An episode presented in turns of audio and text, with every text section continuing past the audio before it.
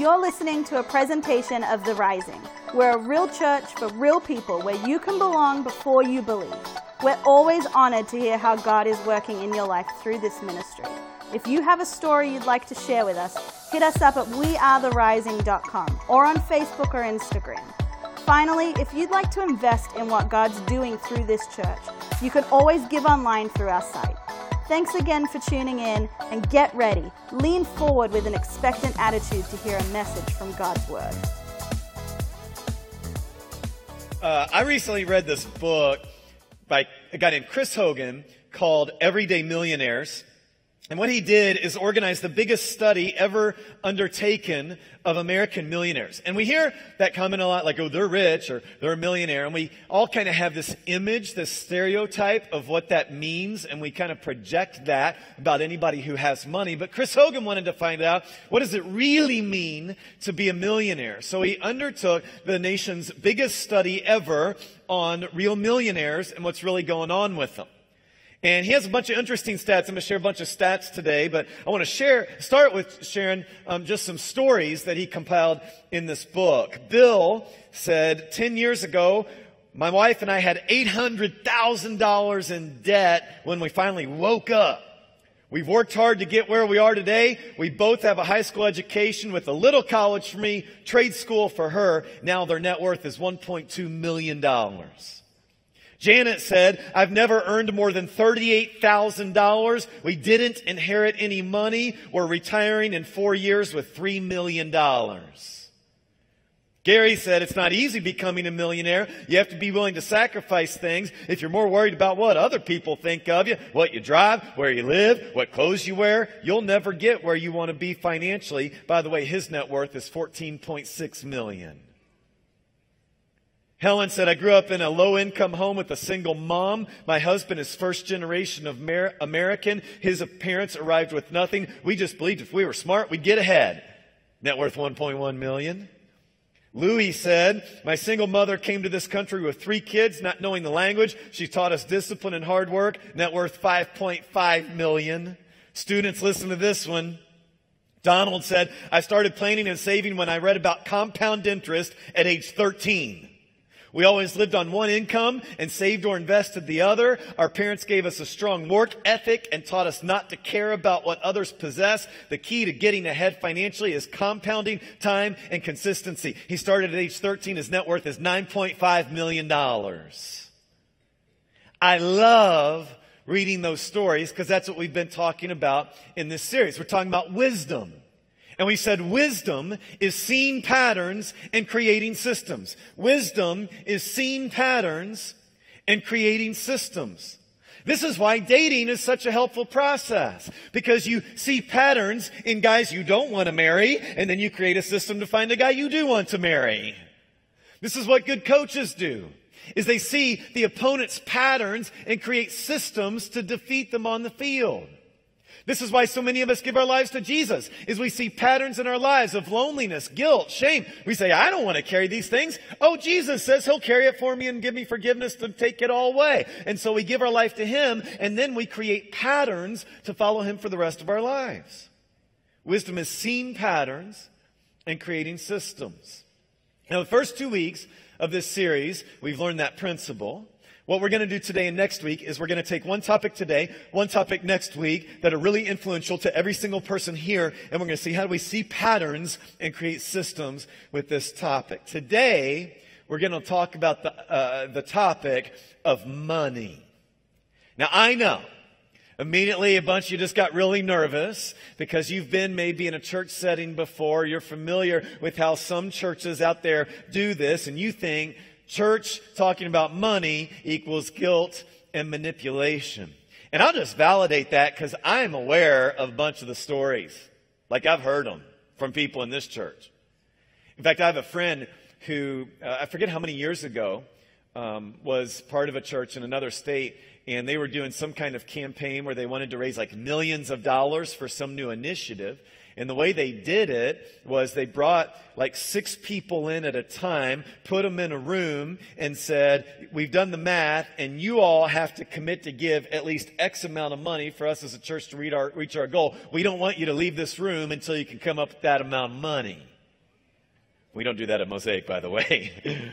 and uh, they were there for a really long time. And finally, my friend took off uh, her diamond ring, placed it on the table. And I said, I guess I'll give this. And she said, Carl, regretted that ever since.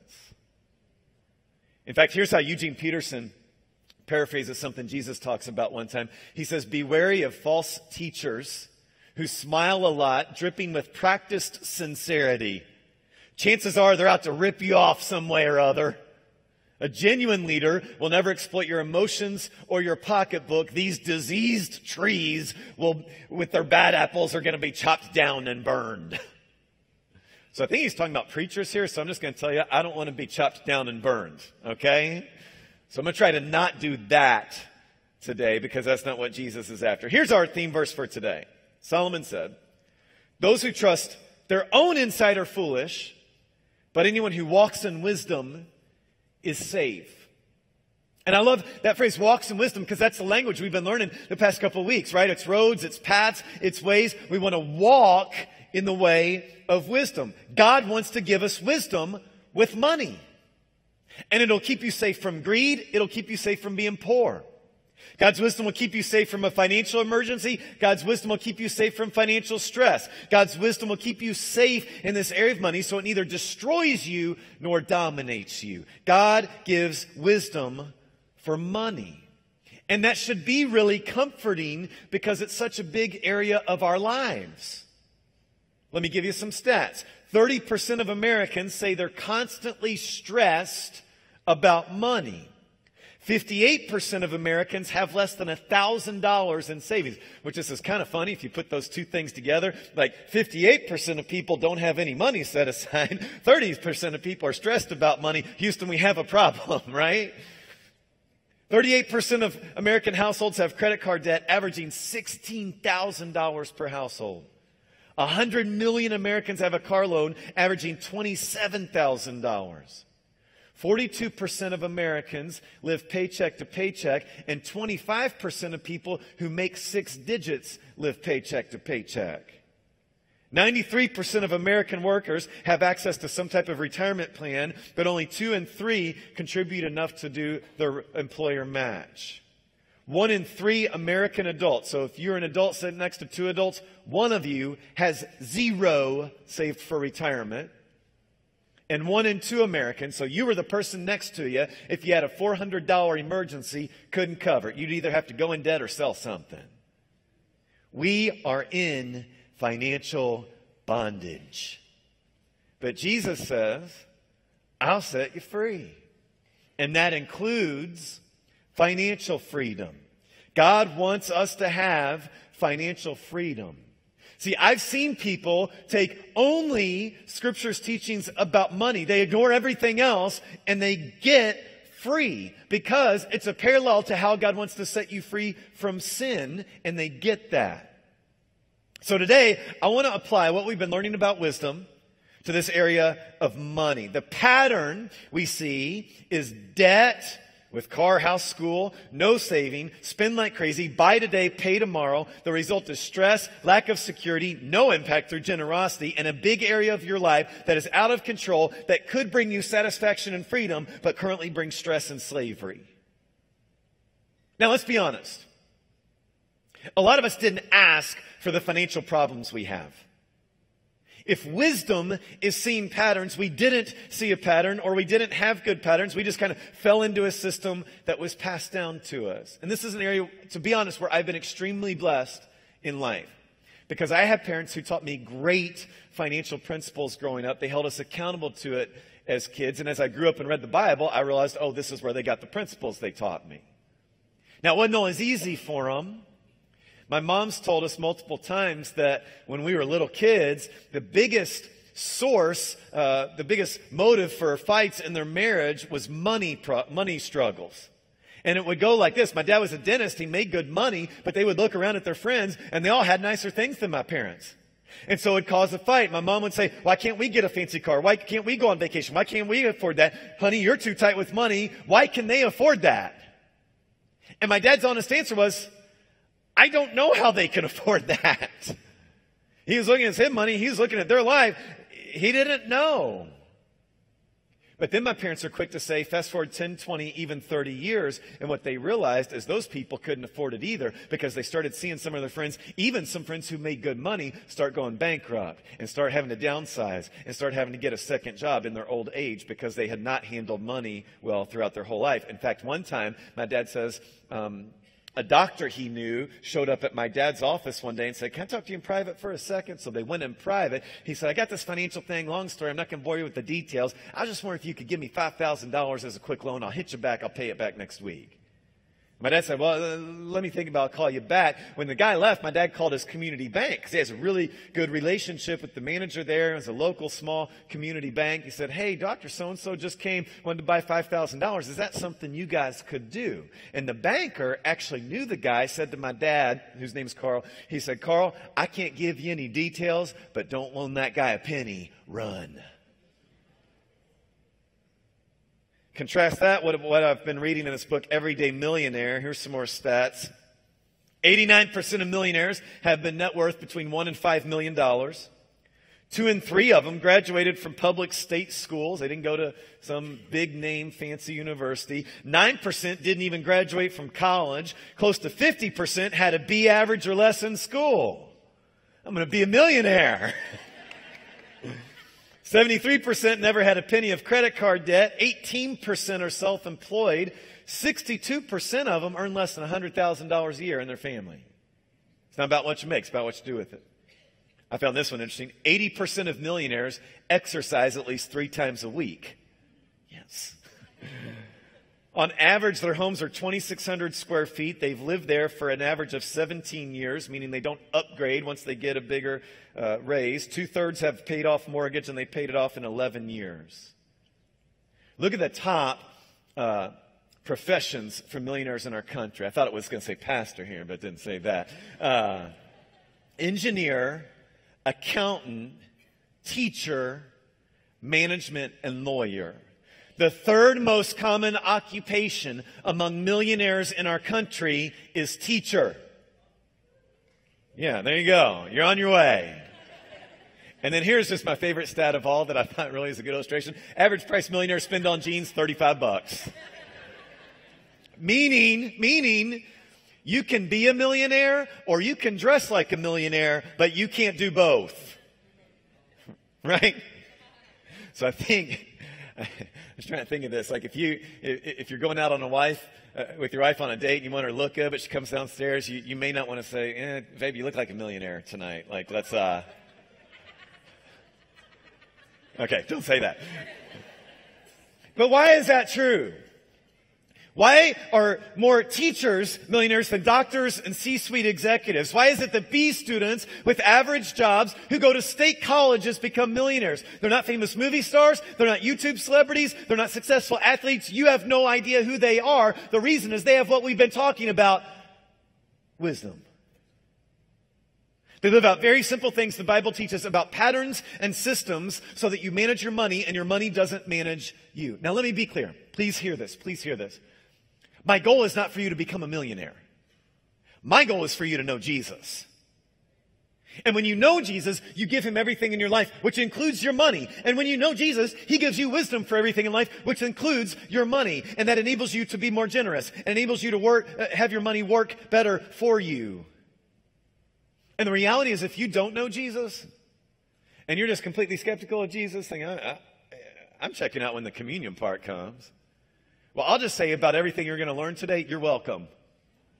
Because you're going to learn some principles today that whether you follow Jesus or not will make your life better. But my prayer for you today is that you do go implement these financial principles and then you realize everything I do that Jesus tell me makes my life better in every single way. So I think I'm just going to give him everything. That's our prayer. One last introductory thing. Students, please get this now. Please get this now, students. Don't pay what we call stupid tax that so many of us other people have. I don't think you should be able to graduate high school without knowing the stuff we're going to talk about. God wants to set you on a path today. All right? So wisdom is seeing patterns and creating systems. What I want to do is give you four patterns and systems today. I'm going to put a whole lot of stuff on the screen. Maybe you write it down. It may be easier just to take pictures today, but you are going to want to remember this, so take notes. Systems for money. Number one, kill debt kill debt. Kill debt, kill debt, kill debt. Debt will kill you, so you have to kill your debt. And here's why. And you know this is true. The rich rules over the poor, and the borrower is the slave of the lender. Think about this. A slave goes where the owner wants him, when the owner wants him, and does what the owner wants him, whenever he wants it. So he has no control over his own life. Debt makes you a slave to whoever you owe money to.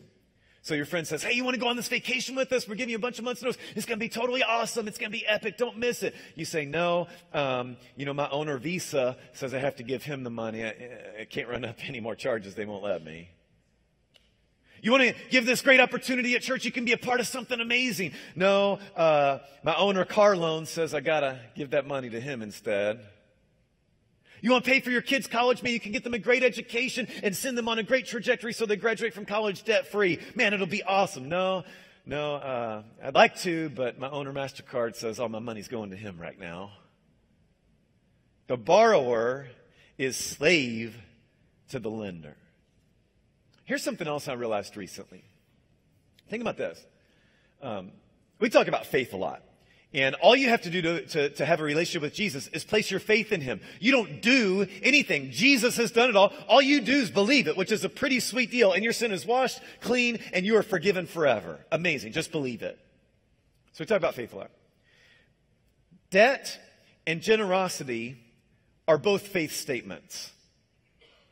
Debt is a faith statement that says, I'll buy this today in faith that I can pay it off tomorrow. Generosity is a faith statement that says, I will give this today in faith that God will provide for me tomorrow. They're both faith statements. Generosity assumes God will provide everything I need. Debt assumes future me will provide everything I need, or Buck, or something will provide everything I need. Generosity is faith in God. Debt is faith in me. So if the pattern is debt makes me a slave. The system I need is the debt snowball. We talk about this every two or three years, maximum every three years, because this brings freedom to so many people in this church. Let's say these are your debts. You got school loan for nine grand, uh, you know, a couple credit cards there, seven grand on your car, owe your parents sixteen hundred bucks, and they're nice, so they're not charging you interest. What we're going to do first is we're going to order these from smallest owed to most owed. Now, immediately, this is the order we're going to pay them off. Immediately, someone will always say, mathematically, it's actually better to pay off the highest interest rate first. And then that's true, but if you were that good at math, you wouldn't have these debts in the first place. What we're trying to do is gain momentum and get emotional traction. So I'm going to put them from smallest to largest because I can knock that off the quickest. That's going to get me momentum to knock off the second. That's going to give me momentum as I get the snowball going to get the third. Okay? So before we start paying, we don't just want to pay $50 on 450 every month because that's going to take us nine months to pay off Target. Instead, what we're going to do is we need to find some extra money to pay off our debt. So you're going to find 200, say, dollars to knock, to pour into this every single month. You're going to cancel Spotify. You're going to get rid of Netflix. You're going to get rid of Starbucks every other day. I know somebody's twitching right now. But you're going to do something to say, I need to attack this and gain control of my life instead of being a victim and passive about it anymore. You're going to take that $200. You're going to add it to the $50. So you're doing $250 total. Show us the whole screen here if you can so everybody can see where we're going. And what we're going to do is we're going to be able to pay off Target in less than two months instead of nine. But we're not going to take that $250 in and say, now I can go to Starbucks. We're going to say, no, we're going to add that to the 30. We're already paying REI. We're going to give them $280 a month. That's going to be gone in no time. Then we're going to add that to the next debt and so on and so on. And then you're going to pay these off really quickly. If you don't do this, it will take you 10 years to pay off your debt. If you do the debt snowball, it will take you 21 months to pay it off. Less than two years. That's a difference of 99 months.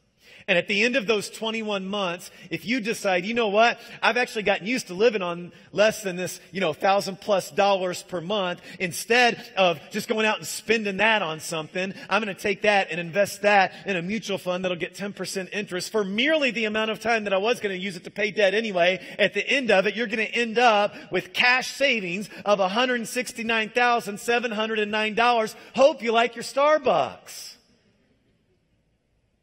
We're going to kill debt. Second thing we're going to do, we're going to practice generosity. The stats say the majority of millionaires practice generosity. More importantly, God says the way you make sure money doesn't strangle you is you are generous. Listen to these proverbs from Solomon. Honor the Lord with your wealth and with the best part of everything you produce. Then he will fill your barns with grain and your vats will overflow with good wine. He says, whoever gives the poor will lack nothing and whoever is generous will be blessed. So the pattern is I need to be generous to keep money in perspective. The system is I give away 10% and increase it from there. It's pretty cool because God, we talked last week, gives us a system called communion. God gave his people a system of generosity of giving away 10% as the standard. Jesus commends that standard, and then we're told, give as you've been blessed, which the way I understand that means 10% isn't the finish line, it's the starting point. Because you know what happens when you're generous? One thing that happens is money doesn't control you. Like if you're just focused on giving it away, it doesn't own you. Another thing that happens is you're part of God working in the world. We say this phrase a lot, I didn't cause that, but I'm a part of that. Meaning every time I see a baptism like we saw last service, every time I see an awesome men's retreat, every time I see impact week, every time I see a first time guest going to that black tent after service, every time I see hundreds of people sign up for groups, I know I didn't cause that. God caused those things. I can't cause that, but I'm a part of that because I'm generous in this place. And something else that happens when you're generous. And I, don't talk about this often because I think it can come off wrong, but, but I, I just need to mention it, is God takes care of you. And I don't mean God makes you rich. Uh, there's no verse that says if you follow Jesus, you'll be rich. There are people who follow Jesus and are poor. And they love Jesus and Jesus loves them. But when I'm generous, God's promises that things will work out, and I've seen that. For several years, we've had this van. Um, that we, we, we kind of hated, to be honest. I mean, it had 200,000 plus miles on it. it. It got us from A to B most of the time, um, but that's about all it did. AC didn't work that great, so on hot days that was a struggle. You know, it was all scratched up on the side, all this stuff. In fact, it was the insides too, because we took it to our mechanic about a year and a half ago and said, hey, there's like some weird noises, and this is happening, this is wrong, and this noise. And uh, he looked at it, and he kind of came in like a doctor with like an elderly patient and said, um, it's time to say goodbye. and uh, he said, uh, This van is beyond my care. And um, he said, There's just so much wrong with this. I can't fix it. It's on its way out. Its death is imminent. He said, I would actually not even be willing to take your money because I couldn't have that on my conscience because I could do whatever I could to it and you could drive it off my lot and it would literally die right there. But here's the thing that was interesting is that van lasted another year and a half. And um, I think it's because we're generous. I really do. And it's entirely possible God is rolling his eyes at me right now. But here's what I know is true when I'm when our family is generous, those things happen. Is uh, we'll get an unexpected gift card for date night, and um, our van lasts another year and a half. And then we get to be part of this special program that gives us a great new house at a discount, and it's absolutely amazing. And I don't know which ones are God and which ones just happen, but I just know God said, when you're generous, I'll take care of you. And I've seen that to be true. So the way we live out this system here is online giving, mosaicchristian.org slash give. And I challenge you to set it up because I think it'll set you free. And just so you know, uh, our church isn't in a budget crisis. Okay, this isn't like, please give because like we won't have the lights on next week. It's not that. In fact, you've actually given more this year. I went to our finance team meeting Friday. You've given more this year than we even thought you'd give. So it's above uh, projected giving, which is awesome. But our vi- here's what's always been true. Our vision exceeds our income. And there are things we think that God has placed on our hearts to do in the future as a church that we're just waiting for God to provide the funding before we initiate those. Third pattern we see, save consistently. Check out these proverbs. A little extra sleep, a little more slumber, a little folding of the hands to rest.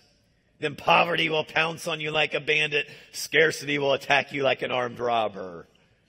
A wise youth harvests in the summer, but one who sleeps during harvest is a disgrace. And then this one's my favorite. Consider the ant, you lazy bum. Watch its ways and become wise. Although it has no overseer, officer, or ruler, in summertime it stores its food supply. At harvest time it gathers its food. We talked about debt. The reason a lot of people are in debt is because they didn't save. You know how those people became millionaires? I read their stories. They saved. The pattern is people who save don't have financial emergencies. They don't stress about money. They aren't owned by a borrower. They have freedom. So here's the system automatically save 15% for retirement. Automatically save 15% for retirement. We follow Dave Ramsey's financial peace program. More about that in a second. But he says once you save three months expenses as an emergency fund, then without fail, you save 15% for retirement. And I love that word automatically. That's really key to this.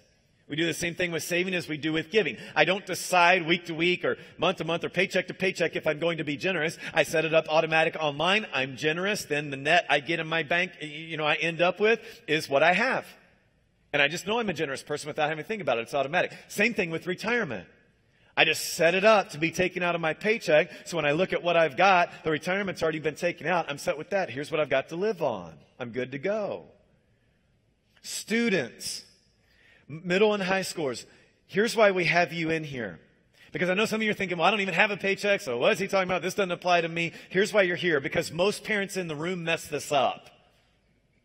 They weren't trying to mess up, but they did. And students, if you can get this ingrained in you now, from your very first babysitting job, from your very first lawn mowing job, you start stashing 15% of, of, that away every time you get paid, your financial picture will be different than everybody you meet the rest of your life, guaranteed. See, if you are a teacher in Anne Arundel County, we checked the stats this week, coming right out of college, no experience, you will make $43,000 per year.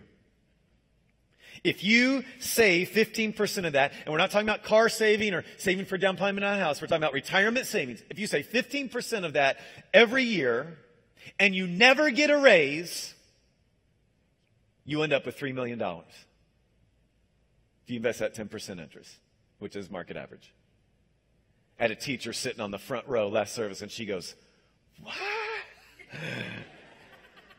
You're going to be a millionaire. Last pattern we see spend wisely. Solomon says, Be fully aware of the condition of your flock and pay close attention to your herd's wealth is not forever. Now, you don't have a flock, I'm assuming. I'm assuming you have dollars, but he's saying pay attention to the resources you have to manage. So, our system is simply this Live on a budget. Live on a budget. And this is the thing that enables you to do other things. You don't want debt. You want to save. You want to give. You can't do any of that if you don't live on a budget. Dave Ramsey says something really simple. He says, every month, you and your spouse have a budget meeting and you go over everything coming up for the next month and say, here's what the income's going to be. Here's what the expenses are going to be. Let's plan it out. Let's follow it. And then you do that every single month to hold yourself accountable. If you're single, you do the exact same thing. You have a personal uh, budget and then every month you have someone that holds you accountable that you trust to see your finances and say, here's how I did last month. Here's my plan for this upcoming month. And they encourage you with that. People in this church use four or five different apps to track their spending and follow their budget. They're really easy. Some sync with your bank account. All of them just keep track of expenses so you know on your phone. Here's where I'm at. I got this much more for gas, this much more for groceries. And oh, look, I have enough to go out tonight. This is great. And here's why you want to do this. Last year, 16 months ago, my wife and I celebrated our 15th anniversary. We went to Paris, and it was awesome. We ate great food. We saw great art. We just enjoyed each other. We saw some amazing history. The one thing, the only thing that went wrong on that vacation is we had to come home. I mean, it was a great vacation. Um, but we paid for it all because we've been saving for a long time for it. And the way we save for that, one of the primary ways we live on a budget is we have a real tight grocery budget. Um, my wife feeds six people on a real small amount of money, and she shops at Aldi and Costco because, in her way of doing things, that's the cheapest way to feed our family. If they don't sell it at Aldi and Costco, the cools don't eat it. That's how it goes. We were talking about this one time with some friends, and one of them, I think it was talking about like the fruit at Aldi. I don't remember exactly, and but she said, "I don't like the way that Aldi food tastes." And I paused for a second. I said, you know what Aldi food tastes like to me? Paris. That's what it tastes like. So here's my question for you is, is what do you want to do with your life? You want to go to Paris? You want to travel the world? Do you have a dream of paying for your kids' college? And they don't even realize how good they got at graduating college debt free.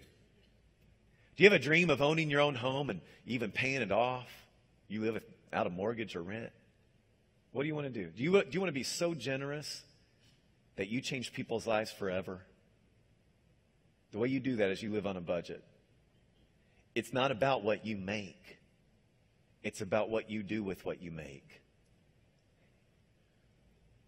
And Jesus wants you to make an impact by setting you free. Everything we're talking about today is very basic. Millionaires are not smarter than you. They don't have access to different information than you, they just do it. But you know, the thing about wisdom is wisdom is really basic. Like what we've been learning these past two weeks isn't, wow, I've never thought about that before. It's like, well, here's what God says, and you know in your gut that this is true, so will you go do it? And that's wisdom.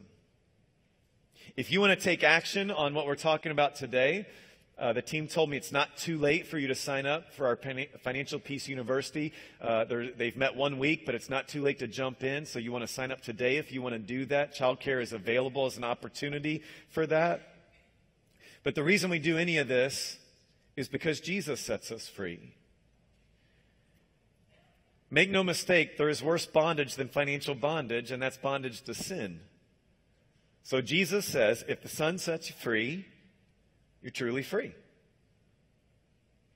And we already talked about the prayer request that we can have lots of joy, we can have lots of pain. We can have best weeks and worst weeks, and I'm sure we have both in this room, and that's why we celebrate communion. To be reminded, Jesus gives us grace because he loves us more than he loved his own life. He gave himself up for you on the cross to draw you back into relationship with the Father. And all you got to do is believe. All you got to do is have faith. And if you want to talk about that faith, we want you to check the baptism box in your connection card. But we're going to celebrate communion right now to be reminded God gives me grace, God sets me free. And yes, I want you free financially.